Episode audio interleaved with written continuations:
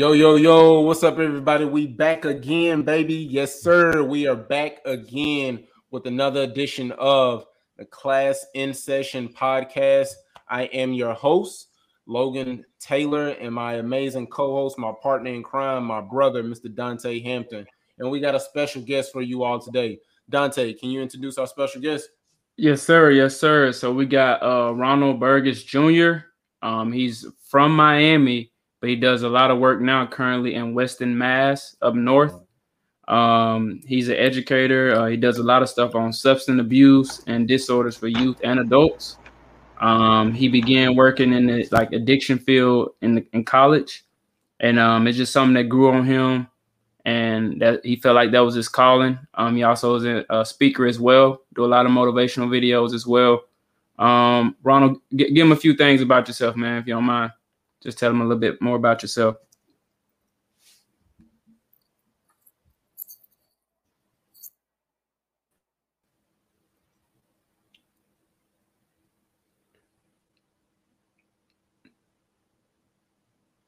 Ron, are you in here? Yep, yep, yep. How we doing, fellas? We I'm all right, man. I'm all right, man. Uh, just just tell the just tell the audience uh and our listeners a little bit more about yourself, how, how you got into your calling and things you do. Uh, well, I'm Ron Burgess, um, the CEO and the founder of the Ronald A. Burgess Jr. Foundation, and I'm also a family engagement specialist. You know, and I work closely and hand in hand with um, the Department of Children and Families. Um, you know, so with, with, that being said, the way I got into my calling is I'm a 34 year old man that met his father at the age of 27, so not too long ago. Um, my father suffered from addiction and mental health, um, but one day he chose to say, "I'm gonna go find my adult son." And and um, he found me, and um, we this close to this day. So um, I, I realized that there's some other youth, young men, um, that father may be in recovery, addiction, whatever the circumstances may be, that probably got that same story, so to speak. But I also realized that um, there are some young men in the world that their father may never come. You know, so, um, equipping those young men and um, helping them understand that they past and their circumstances don't define them.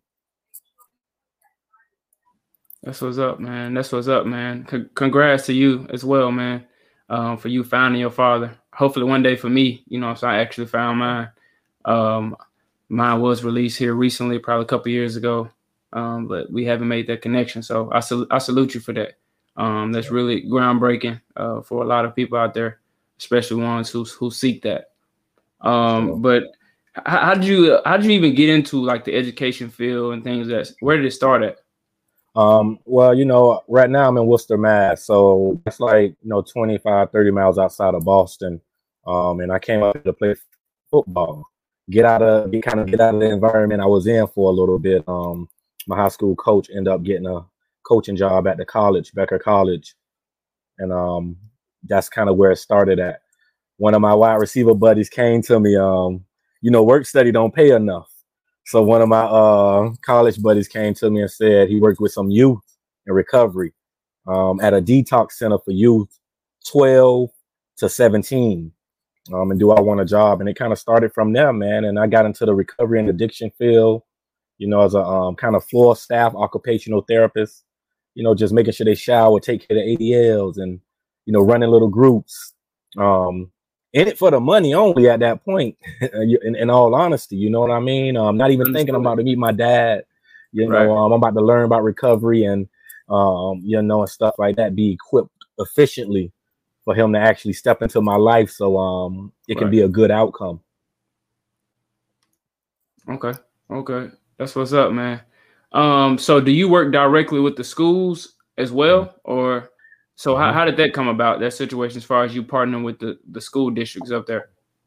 In regards to the schools, the way it worked, I started out with the youth, like I said, you know, at the college level, you know, um, doing entry level work. Um, through that, through college, I actually was the first person in my college's history, Becker College, to sign a pro football contract. I played in the AFL for one year, um, and I played for Team America for two years. Um, I got signed to Team America in the first person in my college history to get invited to an All Star game. So, um, you know, from from that happening, um, then football being over. You know what I mean? Um, and then my dad walking into my life after that. Um, you know, it, it, it really began to to help me step in my purpose. So then that's what led to the RBJ Foundation, the Ronald A. Burgess Jr. Foundation.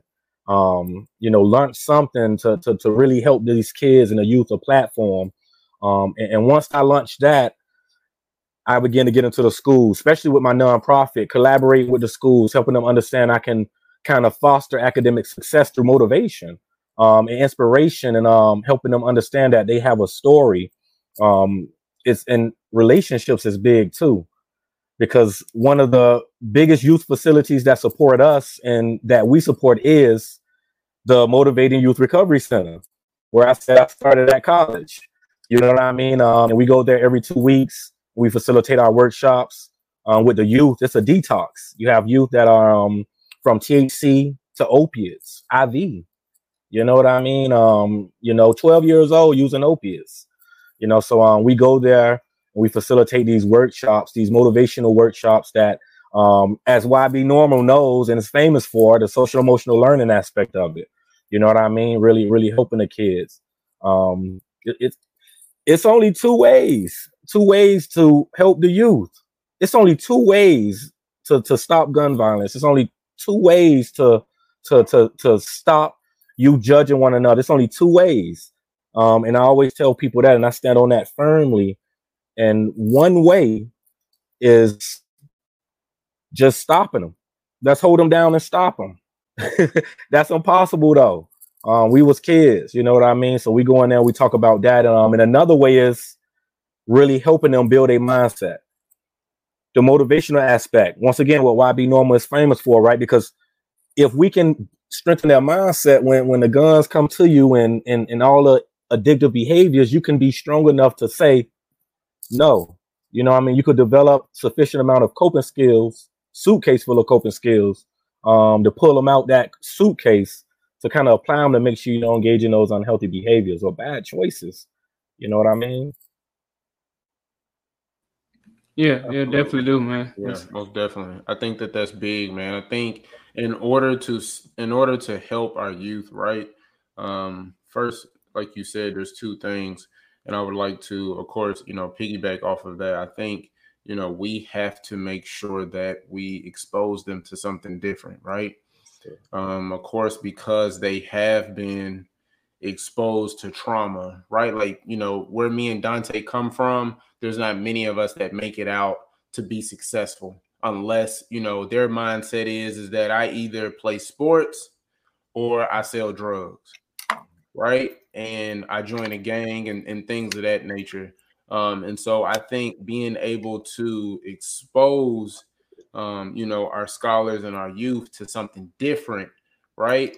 Like, hey, listen, I know this isn't what you're accustomed to, but hey, let me show you what the stock market is. Let me show you what real estate is. Let me show you what logistic is, what logistics is, and the different arenas around logistics and things of that nature. Like Dontay is a logistics broker and an expert. He's been in it for you know quite some time.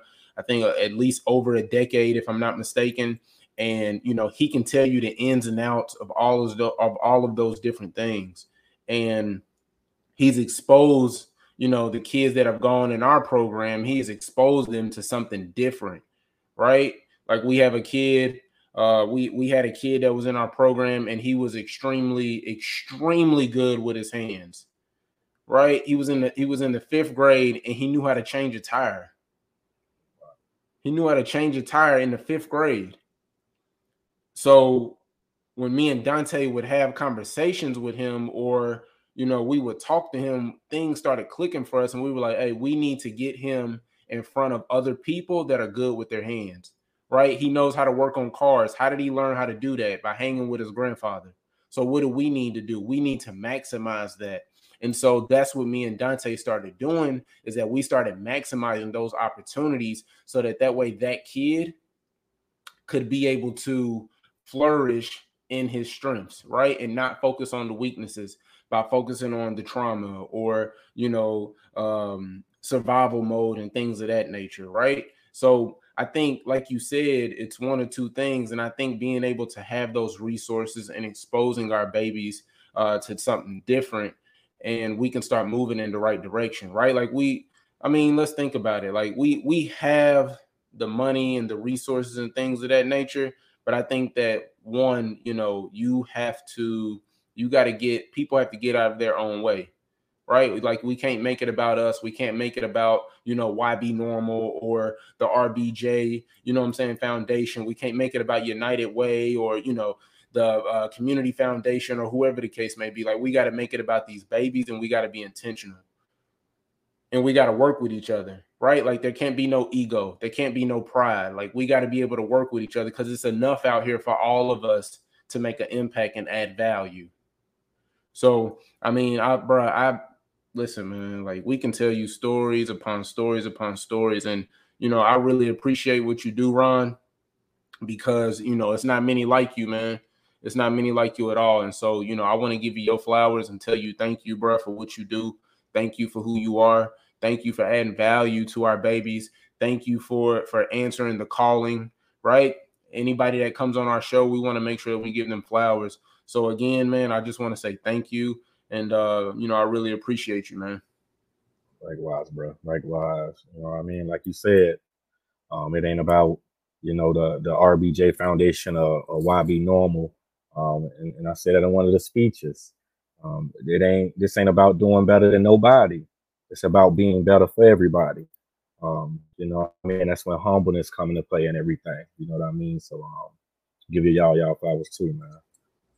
Love, bro. I appreciate it. So let me ask you this: um, What is a common myth about your job um, or your field of expertise with you doing the work that you do? Right? Like, what is a common myth? Like when you first started, or some things that you may have heard now with you being in it for so long. Mm. What is a common myth where you're like, yo, like this can't be serious?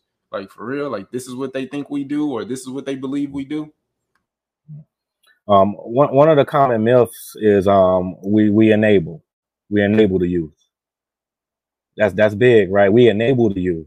That's literally one of the common myths in the field I work, and I, I say that because addiction is looked at as a choice nowadays, sadly, but it's not. Addiction is a disease. You know what I mean? Nobody, no youth in their right mind in that detox I was telling y'all about choosing addiction. You know what I mean? So, so in a lot of cases, a lot of family members or recovery supports, um, you're enabling them to feel like they can continue these behaviors because you're telling them it's a disease. When in all reality, he making bad choices. He chose that. And and and it's my job as a family engagement specialist to, to connect with that family within 48 hours and, and, and educate them and say, he ain't choose to do that. Nobody chooses addiction. You know what I mean? And um, sometimes it's tough because they've been stolen from. Um, the the morals mom instilled in them kind of went down the drain because the addiction is so severe. You know what I mean? They stopped going to church. Um, and, and it's my job to connect with those parents, bro, and, and, and help them understand like I met my dad. My dad was that person in addiction, man, and, and look what we at. Like there's hope you know what I mean, for you and your family. So that's that's one of the biggest myths is people feel we and we really enable the youth um, by by telling them, educating them. It's a fact. Addiction is a disease. you know what I mean? It's it's been proven, and I got um, I, I've I've somewhat figured out the number one way to um educate people on this you know what I mean? And um, the number one way I say is um, we got to treat addiction like it's diabetes or, or, or cancer. You know what I mean? And with cancer, my friend used nicotine, and I say, man, you choose to have cancer one day. He say, no. Why you say that? I say, cause you're using nicotine excessively. He say, but who choosing to have cancer, man? Like, I say, but you know the consequences, right? Like, if you continue to use this nicotine, you could develop cancer. He said, Yeah, I know the consequences, but I ain't using nicotine saying I'm choosing because I want to get cancer. It's a, you know, it's relaxing, whatever the case may be. Man, that friend calls me later down the road and he says, Ron, I found out I got cancer, man. Um, from the cigarettes, excessive tobacco use. Let's keep in mind, I asked him back then, you choose to have cancer one day? Do you want it? He said, No, man, who chooses that? Remember? The cancer wasn't his choice in that in that kind of scenario. His choice was to engage in excessive tobacco use. The cancer developing from that isn't his choice or not. You know what I mean? He know about the consequences. I can go at all those youth in that recovery center and we talk about what's the consequences if you continue these behaviors. They're gonna tell you them all. Just like my friend that'll tell you what was the consequence before he developed cancer from the nicotine. You know what I mean? So it's helping them develop that understanding that we want to treat that. You know what I mean? And cancer is a chronic illness. You can go into remission. You know what I mean? Like addiction, the same thing. Someone can relapse. You know, so it's it's really educating these families, man. Um, and I use the same example with diabetes. Nobody chooses to be a diabetic. You know, I'm gonna say you don't exercise or eat healthy. They're gonna say, I know that. I, I just don't eat salad like you. You know what I mean? And and you know, but I I don't want to choose to be a diabetic. I know about its potentially, but I ain't choosing that. They call me later down the road and said I got diabetes. It was never their choice. You know what I mean? I asked them. they said no. Their choice was not to eat healthy exercise, though. You know what I mean? And that's sufficient enough to say, hey, I know this is a disease, but I still want you to be held accountable, young one, because you made an initial choice that kind of resulted in it. You know what I mean? But but addiction is a disease, man, and we try to educate the families that um we got to look at it that way. And if you look at it that way, family, you can really um, foster some hope and keep that hope alive. I love that. I love that. That's good. So, what are it's funny you say that about making a choice, right?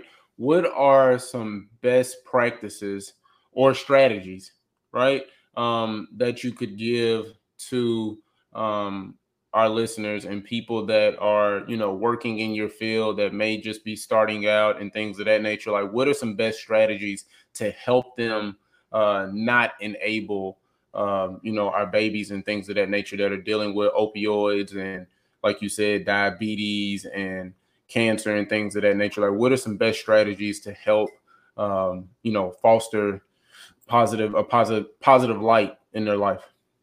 Um, one is I hope families understand it ain't hard to not enable your baby.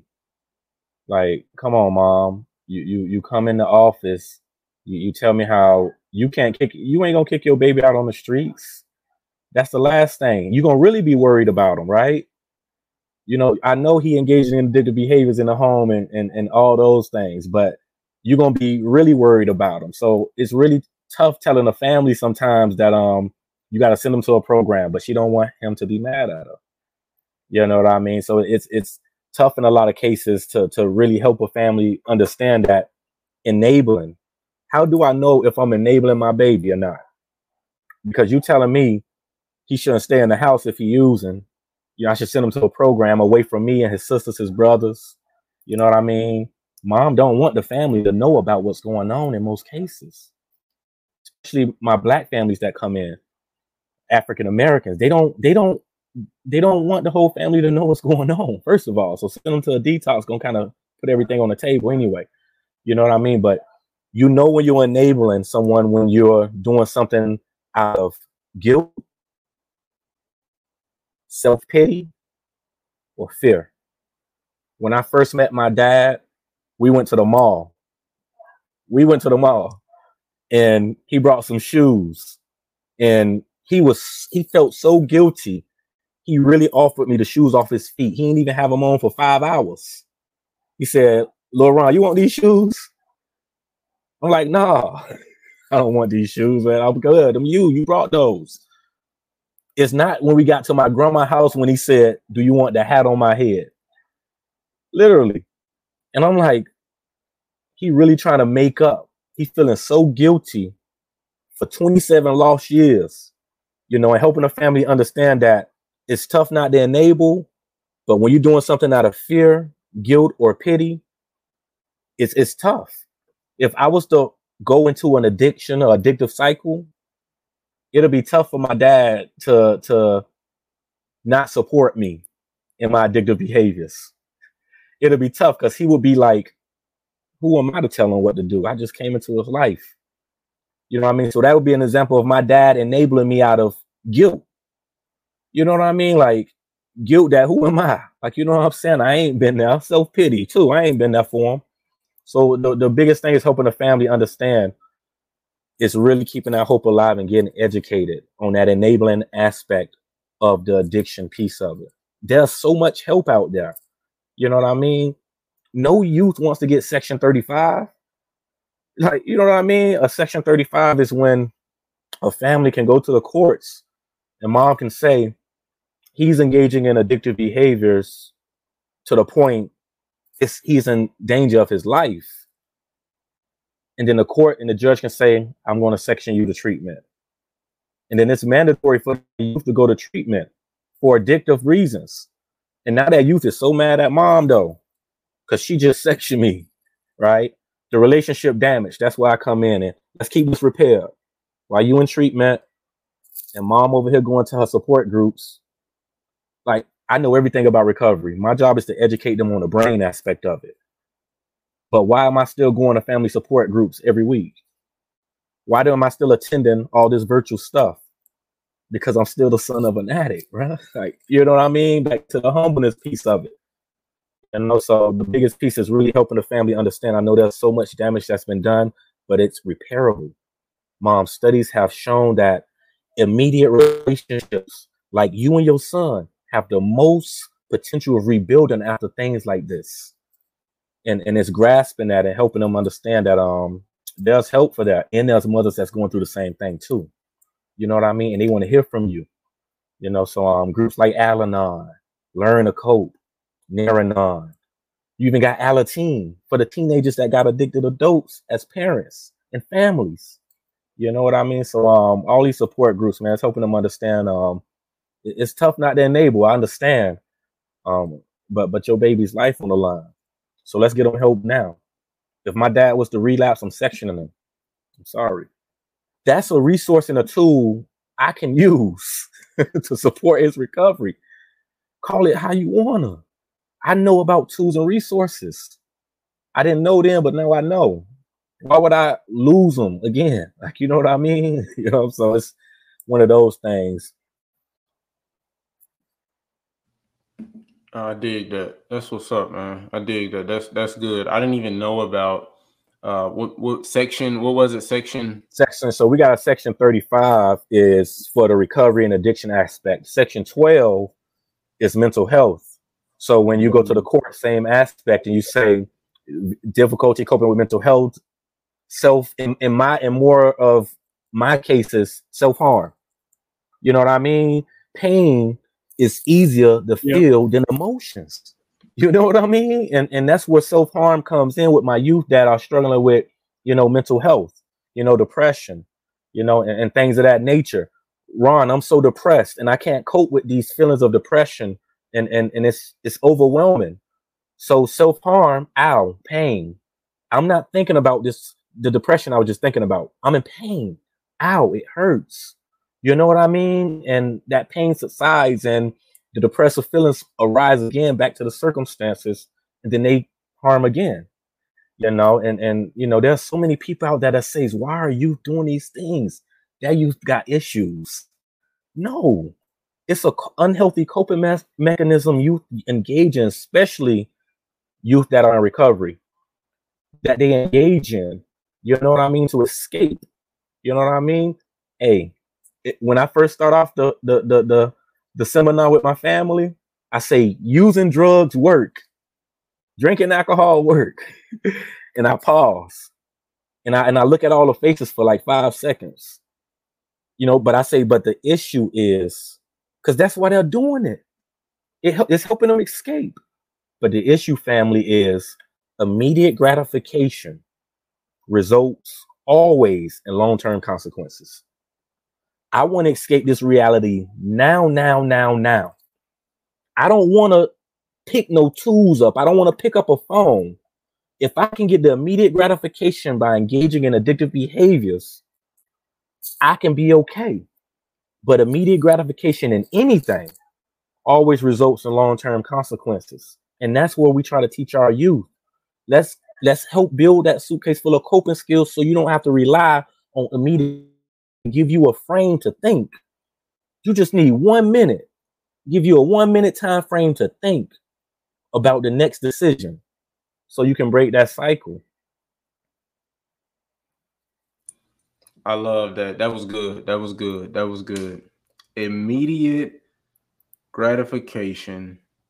Say it one more time. Immediate gratification always results in long-term consequences. Immediate Always. gratification always results in learn long-term consequences. I love it. I love it. Dontay, come on, bro. Jump in. Man, he he's speaking he's speaking um some deep stuff over there, man. Um, yeah. so so for our listeners out there, um, who who's because we're we're talking about um addiction and triggers and mental health and things of that nature. So for our listeners out there, this is very important. This is why we have class in session so you can be educated on this piece. This guy works with families in the schools and as well as his, he does his own foundation. So uh, my, my question for you, um, Ronald, is so how many kids are really suffering from this? Like, because you said age 12. So for our listeners out there and parents who might be listening, even teachers, keep this in mind. He said this starting at age 12. So that means in middle school, kids are already battling addiction. So what is something that teachers or educators how how can they be more aware of this or is there any what I say uh is there any triggers you can that a teacher might pick up on to help them with kids who are battling addiction that's in the classroom because we know this is happening right now Right, right, right. Man, I like how you said triggers. I'm shocked we ain't say that word this whole time. We've been talking about this. You know what I mean? And, and yeah triggers is big, man. Just just that word, and a lot of families think if you having triggers, that mean my baby not going good at his recovery. Ron, he just say he having urges, cravings, and triggers over there. He told me he got triggered last week, and I'm like, Ma, that's normal. Like it's just like the person that go on a diet that go to the barbecue. Like he had the family reunion. I know he on a diet, but you know what I mean. He thinking about eating whatever the case may be, but he didn't eat it though. He triggered, but he didn't act on it though. Triggers are gonna happen. We can't dodge triggers. They're they're they're meant they're like they're mandatory. They're always gonna happen. You know what I mean? And that's what we kind of teach them. Now, how you cope with those triggers, that's what comes after. You know what I mean? So triggers are always gonna happen right I, another pause I do for the families. Let me tell you this, families. Your babies, your loved ones are going to always, I mean, always want drugs or drinks the rest of their lives, but without motivation to seek it. So, what I'm saying, family, is they're going to have triggers, urges, and cravings. Not that they're going to engage in them, they're normal, like the person that went on a diet. He went to KFC, Nobody want to blow the diet on the mac and cheese at a KFC. But I just went to the family reunion. My mama just made hers though. I think I'm gonna be a little bit more triggered. It's gonna be a little bit more difficult for me to not engage on that trigger, urge, and craving. You know what I mean? So it's normal. And Dontay, you asked about the the population and the percentage. There's probably 12 recovery high schools in the whole United States right now. They're launching recovery high schools right now, bro. High schools just for people in recovery. Literally, every kid there is in recovery, bro. They do AA. It's a regular high school, bro. wow But everybody's there in recovery. You know what I mean? So that recovery high schools are really filling up, man. Like, you know what I'm saying? And and it, it's it's so amazing because I'm like, they're getting it. Like recovery high schools, who would think a high school with 200, 300 plus students, about 12 in the US, and they're really everybody there in recovery, and their graduation is phenomenal. The way they do their graduations is phenomenal. It's like none other. Like, you know what I mean? Especially they always have the perfect youth speaker come up that graduated, you know, to tell their recovery story. Because these some of these youth been through some stuff. Some of these youth have actually died, overdosed. You know what I mean? And came to. You know what I mean? And and um one of my saddest um you know stories with my youth is we had a youth that was just gonna walk the stage at Recovery High School. He was just gonna walk the stage and he thought he can give it one more run, man. One more run. And he didn't make it. And his last Facebook picture was him in his recovery high school gown he just picked up. But he didn't make it across the stage. And I say this to say, man, relapse is possible. Relapse is a part of recovery. It doesn't have to be, but it's a part of recovery. We all fall. families don't like when I say that about their baby. Like, but he learned last time, but we all fall, mom. Like, we all slip and fall. We just can't stay down there for long. Like I say, like when boxers box, they get knocked down too. That don't mean they're gonna lose. They just can't stay down for long for the 10 count. They just got to be able to get up, you know, and then everything gonna be good. But that's what we try to teach these families, man. Um, these recovery high schools is real big, man. Um, imagine them around the like Wade and Cali, like you know what I mean, and um, it's gonna be big. So how, how many do y'all have where you at right now in Mass? Y'all so y'all got one in Mass. In Mass, in Mass we got three. Wow. We got three in Mass. We, we don't even have see down in Tennessee. Wait, wait, we don't even have that. Y'all got, got three, three recovery high schools in Massachusetts. Yeah, three in Mass. The main one in Boston, Ostiguy. Yeah, we got three. Wow. We got three three recovery high schools. So for you all to have three recovery high schools, that means that in Massachusetts, you all have a very, very high population. Is what I'm is what I'm getting. High population, correct? high addiction yep. rate too, though. High addiction rate. You know, I mean, especially with opioids. Yeah, especially you seen opioids. that movie? Uh, what's that movie? The Town. You seen that? Yeah. Yeah. I seen the town. That's where I around my way. Around my, okay, yeah, yeah. yeah. So town, like the, town, the backstory yeah. on that. I love that movie by the way. But yeah, the backstory on that. That's the true story around it. Yeah. Yeah. Wow. Wow. Three recovery high schools in Boston. Wow. Or Massachusetts, excuse me. Yeah. Man, we got the um the St. Patrick's parade. It's, it's and you know we know St. Patty's all about drinking. You know what I mean? And um it's it's it's so much people out there, man. They walk off the roads. They got little duck boats coming out. Organizations on their duck boats, drinks after drinks and bottles, and um. Then you see the recovery high school boat come by. You you just see everybody put down their drinks, and you see everybody run out in a row. And when everybody run out in a row, they just congratulate the kids, saying, "Keep it up." Like you ain't you you on the right track. I'm talking like straight respect. You know what I mean? The whole atmosphere changed when that recovery high school float come through, man. You know what I mean? And um stuff like that is just it's seeing stuff like that, man. You know what I mean? Bro, that's good, bro.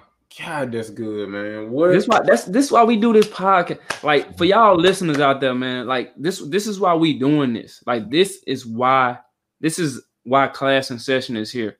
So for educators, for parents, like he's dropping a lot of knowledge on the addiction portion that's going on. And like I said, we in the South, and it's kind of swept under the rug. Like I said, it's very swept under the rug as far as addiction and all that, because it's a little most like up north and down south is a little bit different, you know. So it's a it's a little more little most funk up the, down here. So a lot of stuff gets swept under the rug, man. And just hearing about the recovery high schools is amazing. Like only thing we got here is like STEM schools. You know what I'm saying? Ain't no, you know what I'm saying? Like ain't no recovery. Like I can remember my mom because my mom was a recovering addict, and God bless the rest of her soul, she got clean. But I can remember her going to A meetings all the time, getting up there. Hey, my name is Renee. Blase, blase. To the point I used to, you know what I'm saying? I used to laugh and joke in school. Get up, you know what I'm saying? hey, my name is Dontay, and I'm at, you know what I'm saying? Just because you going so much and it's so deep, you know what I'm saying? But man, wow. Like it's like, tough wow. uh just it's, wow. It's, it's tough for our black community too, you know what I mean? Because those cases be some of the toughest ones when you have a high school student that's mother is struggling from opiate addiction and my job is to meet with the families. I do the family sessions. So our family sessions and the the first question she asks is what are you using? And and mom is like that don't matter. Um you know, we just we trying to build here. It does that even matter the actual substance? And the youth is like, yeah, because if it's anything other than THC, you know, it's embarrassing to me. You know what I mean? And um it's it's embarrassing and the youth support meetings were facilitated at her school. They hosted them. So trying to get her to go to those. And then uh, my friends are going to know that my mother struggled with addiction. Then I'm to open up a door. It's tough sometimes, man. It's so I'd be like, Mom, I know it's tough to walk into those meetings. Because now you may meet somebody in the neighborhood that's at the same meeting and it kind of opened up the door to your business. You know what I mean? And um it it just shows there's so much barriers to family even supporting their loved ones the right way. And that's by getting educated. You know what I mean? Um, you know, I'm I'm glad I got educated because imagine if I would have grew up and not got into this field. My perspective, my perception would have been addiction's a choice. My dad chose addiction, he chose to leave me. And then when I would have got that amazing opportunity when he walked up on me, I wouldn't have capitalized on it. But it's like God said, let me equip you with this education piece. How ironic he walk up on me when it's my job to educate families that this ain't no choice. This is a disease. You know what I mean? And um it's it's it's big and I and I thank God for that. You know what I mean? Because he equipped me, you know, uh, for that day, you know, for him to walk into my life that way. So I can welcome him with open arms and tell the man, I'm a I'm a grown up. My dad actually first time meeting me was at my NFL All-Star game. NFL All Star game down in Miami at Florida International University. I remember like it was yesterday. First time. You know what I mean? So a lot of people say he only showed up because he knew about that game, whoop de whoop. But I don't believe that because I never seen my dad. I never heard his voice. You know what I'm saying? I never talked to him. You know what I mean? Like, uh, so that was the best day of my life. You know what I mean? So I, I really think about the purpose and the calling. And when you find the gift and the purpose, you know, that's all you got to focus on and keep your eyes focused on Jesus. You know what I mean? In the midst. So it's, it's one of those things, man. I'm, I'm blessed, man. I love it, bro. I love it. Wow, man. That's amazing, bro. God, that's amazing. Um, before I ask you the next question, we gotta we gotta take a break. We gotta pay some bills real quick. Um, and then we'll get back into it. Listen, guys, this is the Class in Session podcast. I need you all to do three things for us, okay? I need you to like, subscribe, and comment. All right? I'm going to say it one more time. I need you to like, like, subscribe, and comment. All right? And if you feel like, listen, bro, I love the podcast. I love what they're doing. I love the value that they're adding the, to the community. I need you to share it with your network. All right, share it with your people, share it with the people in your community. All right, let's have a discussion. Let's talk about mental health. Let's talk about the education space. Let's give our teachers flowers. All right, let's give our mental health and DCF uh, people, let's give them their flowers. All right, so again, I need you to like, subscribe, and comment. All right, and make sure you subscribe to the make sure you subscribe to the podcast. It's important, all right, because we want to continue to add value. All right. This is the Class in Session podcast. All right. So, Ron, let me ask you this, bro. What is one piece of advice you would give to that you would give to someone um, that's wanting to start out um, in your uh, career and doing what you do? Um, one piece of advice is meeting them where they at. Meet the youth where they are. You know what I mean? And meeting them where they are, the example I kind of give to the families is in, in my youth, in, in my adults too, that get up one day, that get up one day and say, I'm leaving treatment. I'm I'm I'm a, I'm, I'm leaving today. I'm signing out. I'm done. You know what I mean? My youth don't have that luxury though. You know what I mean? The families got to do it. But my adults, you know, they can sign themselves out. So one of the biggest advice is meet them where they at. And the first thing I always tell them is, hey, I ain't trying to stop you. It's not my job to stop you. Like we just about at the beginning of the podcast, how that's impossible. My job is to equip you, you know, with, with some skills and the tools. You know, so one of the biggest pieces, meet them where they are. Your job ain't to save them. We can't save them anyway. It's only one person that can save them. Your job is just to use your gift to equip them. You know what I mean? And, and to help them walk into their gift, their purpose, and, and their calling too. Because we was once young. You know, my mom used to tell me, baby, go this way. If you go this route, you become more successful, more productive society. But I still went that way. You know what I mean? And and it's, it's just meeting where meeting them where they are. You know, helping helping them inherit a, a, a healthy process. You know what I mean? Picking up a marrying a healthy process, kind of like I put it with them. You know, so that's the biggest advice I give families. Okay. All right. Wonderful. Wonderful. I love that, bro. This is bro, this is a really, really good uh bro. You really dropping gems, bro. Like I really love this episode. Like this episode um and what we're doing right now, like you are really, really dropping gems. And I, I love every bit of it, bro. Like just for you to like really unpack, right? Like to unpack some of the things and reveal some of the things that you know, especially like Dontay said, being down south, it's being it's being swept under the rug, right? Like it's being mm-hmm. talked about behind closed doors, but it's like, yo, you can't you can't really put it out there.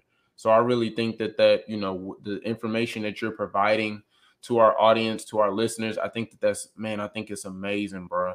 It's so so good. Like you talked about, there are three things that parents do, right? They do it out of fear, guilt, and you said what was the what was the third one? Pity. Pity, right? You're enabling your kids out of pity, guilt, and fear. And I think that that's important, bro, to be able to help, you know what I'm saying, our community or our, our parents with their with their babies and things of nature to help them identify those things, right? So that that way we can change the narrative. So I really, really think that this is good, man. Dontay, what you got? You got your hot seat question? You want to ask me a hot seat question? Yeah, we gonna we gonna do it a, a different um, since he's he's more on the counselor end. So, um, with it being re- recovery high schools, um, is there a number or value you think you can place on teachers being in a recovery school? Because, like I said, most times, you know, what I'm saying we all know teachers are under educators, social studies, math teachers, whatever. Everybody's underpaid.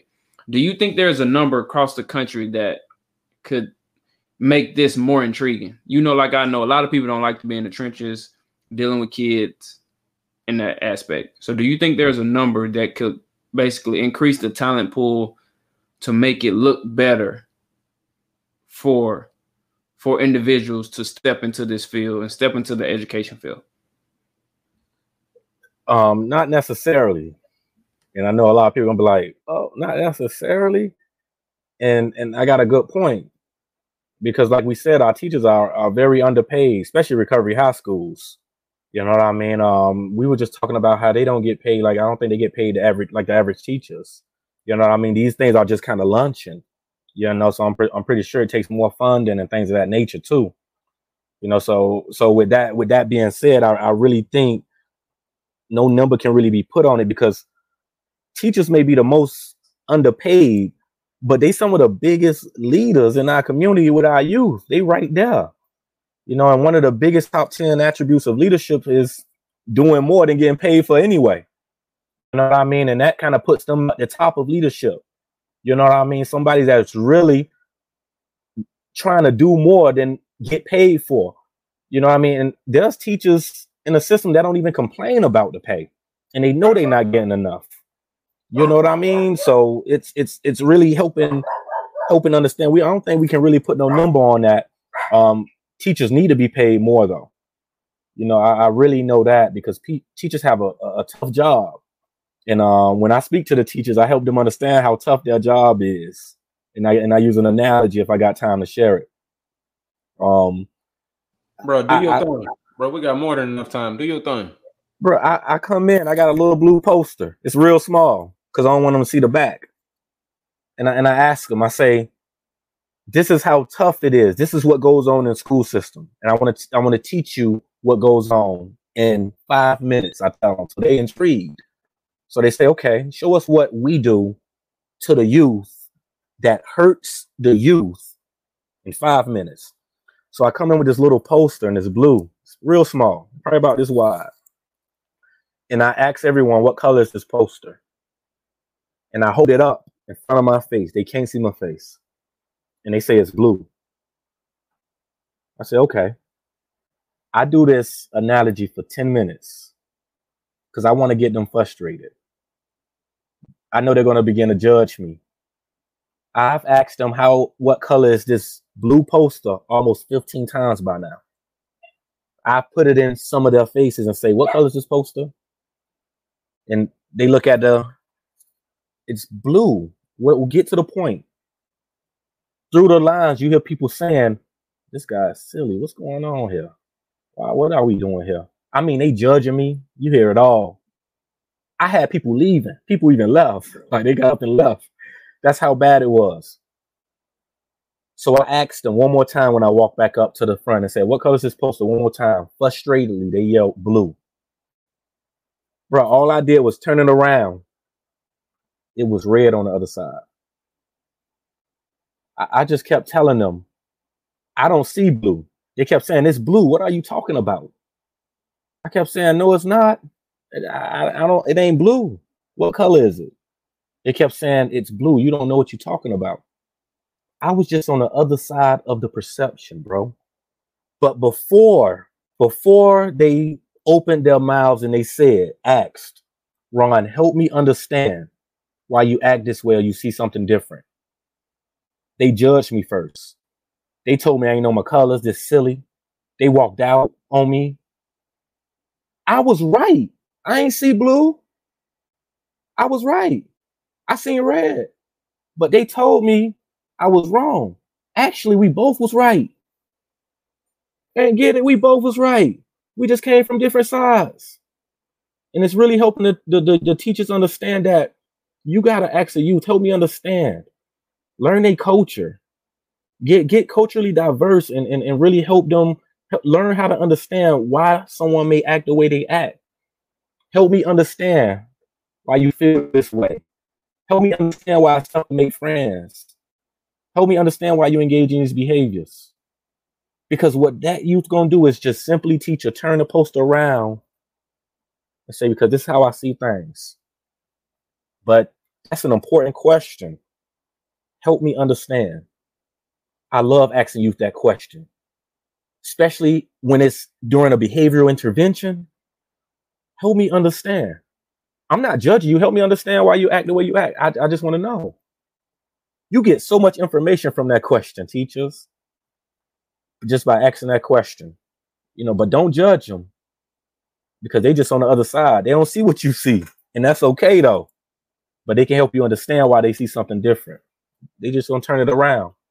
You know, so that's how I help the teachers understand that um we really be judging our youth, man, and and before we actually understand why they do the things they do, engage in addictive behaviors at the age of 12 not finding out that mom and dad engaged in those addictive behaviors and mom and dad was the main enabler that kind of started this it, it goes on and on the most severe the most severe cases i got you know what i mean so um really helping the teachers got to help understand before we judge and um i think that's more important to, to really educate teachers on you know, in, in workshops and groups and where we come in and, and uh, organizations to educate them on that um, outside of the, the, the pay and things of that nature and educational stuff. But.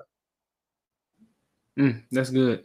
That's that's that's that's that's really good. Um, that's a that's a unique perspective on that.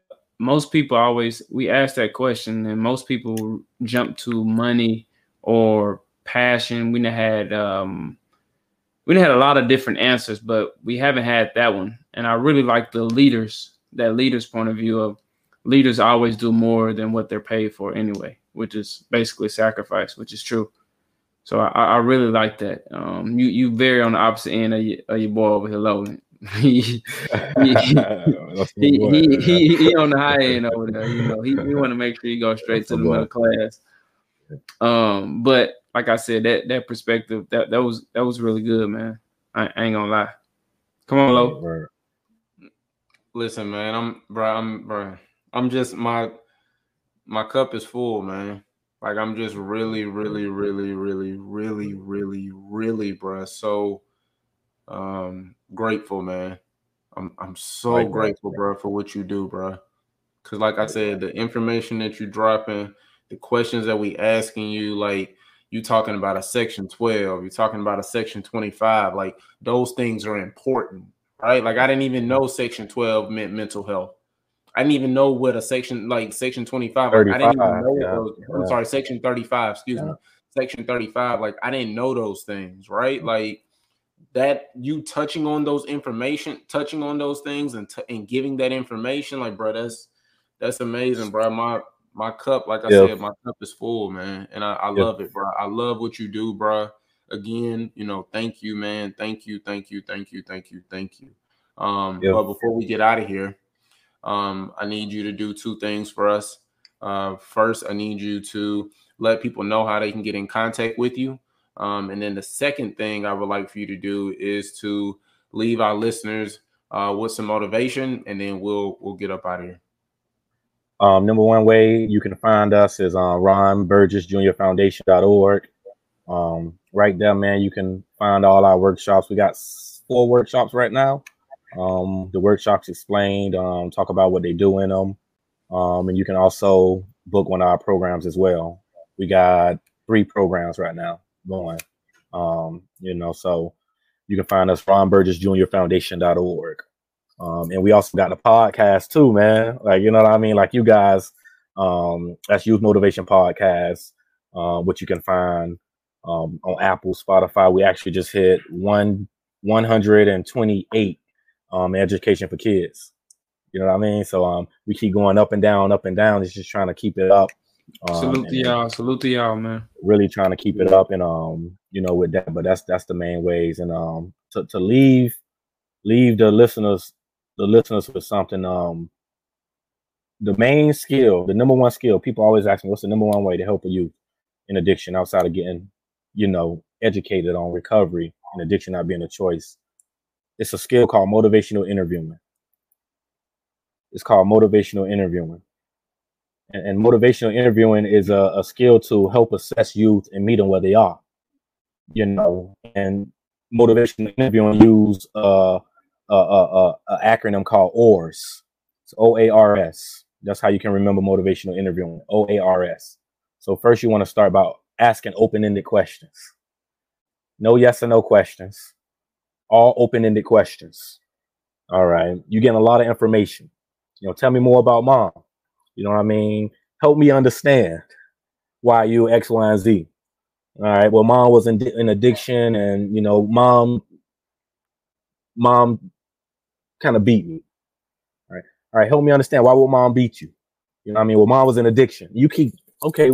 You know what? A little bit about mom's addiction. Yeah, granddad was struggling. Then we keep going and digging deeper and deeper with open-ended questions. You know, and then the R comes in from the reflective listening because you listening now but you got to be reflectively listening because you about to hit them with the S and to summarize everything to make sure they understood that you were listening. And so it's the open-ended questions. Once they get done, obviously we got the A. We all know what the A is. Affirmations. That must have been tough. I, can only under I can only understand if I was in your shoes how I would have felt. But that's so amazing how you still standing tall though. You know, and so that affirmation comes after the open-ended questions, you know, and then you got the reflective listening. You know what I mean? Where you really just really re-summarizing things up, saying it sounds like you had a tough upbringing, which he did. You reflectively listened. He told you everything he'd been to. It sounds like it was tough to get through it. You know what I mean? And S is just really summarizing that thing up and coming up with a solution to help him make the next step. But it's called motivational interviewing. And it's the number one skill to help a youth in recovery. And it's get information. Kind of like my mom's if your youth yelling at you and he's upset that you sectioned him, he's upset that, or an adult being kicked out of the house by the wife, they're yelling at you, yelling at you. Why are you upset? Do you know how much information you're getting right now? Do you know how much information you're receiving right now to support them right now? They said you don't listen. They said life is tough sometimes. They said how it's too overwhelming. So the number one thing I educate people and take away from this is get educated on motivational interviewing. You know, it's really a strategic skill to really get a lot of information. You don't have to only do this with youth and recovery. You can do this at your home, asking asking your child open-ended questions, praising them for the difficult challenges they endured that day, and, and, and really empowering them through motivational interviewing, but getting a lot of information so you can support them though. You know what I mean? Okay. All right, bro. So, mo- student, I'm sorry, youth motivational interviewing. Interviewing. Yep. All right. Listen, guys, y'all heard what he said. He said aura. You want to break that down one more time? What what does it stand for? Open-ended questions, affirmations, reflective listening, and summarizing. Listen, you want to get information from your kids, he just gave you the game. All right. So listen, guys, before we get out of here, listen, guys, listen, listen, listen, listen, listen. You interested in learning about recovery, mental health, you want to know more information, please get in contact with my guy Ron, okay? Make sure you all reach out to him, make sure you connect with him um, so that that way we can change the narrative and help our babies. All right. All right, guys. So listen, this is the Class in Session podcast. I am your host, Logan Taylor, my amazing co-host, my brother, my partner in crime, Mr. Dontay Hampton. And in closing, like always, like we always say, why be normal? When you can be extraordinary. All right, guys, we'll talk to y'all soon. Peace. Love y'all, man. Talk to y'all soon.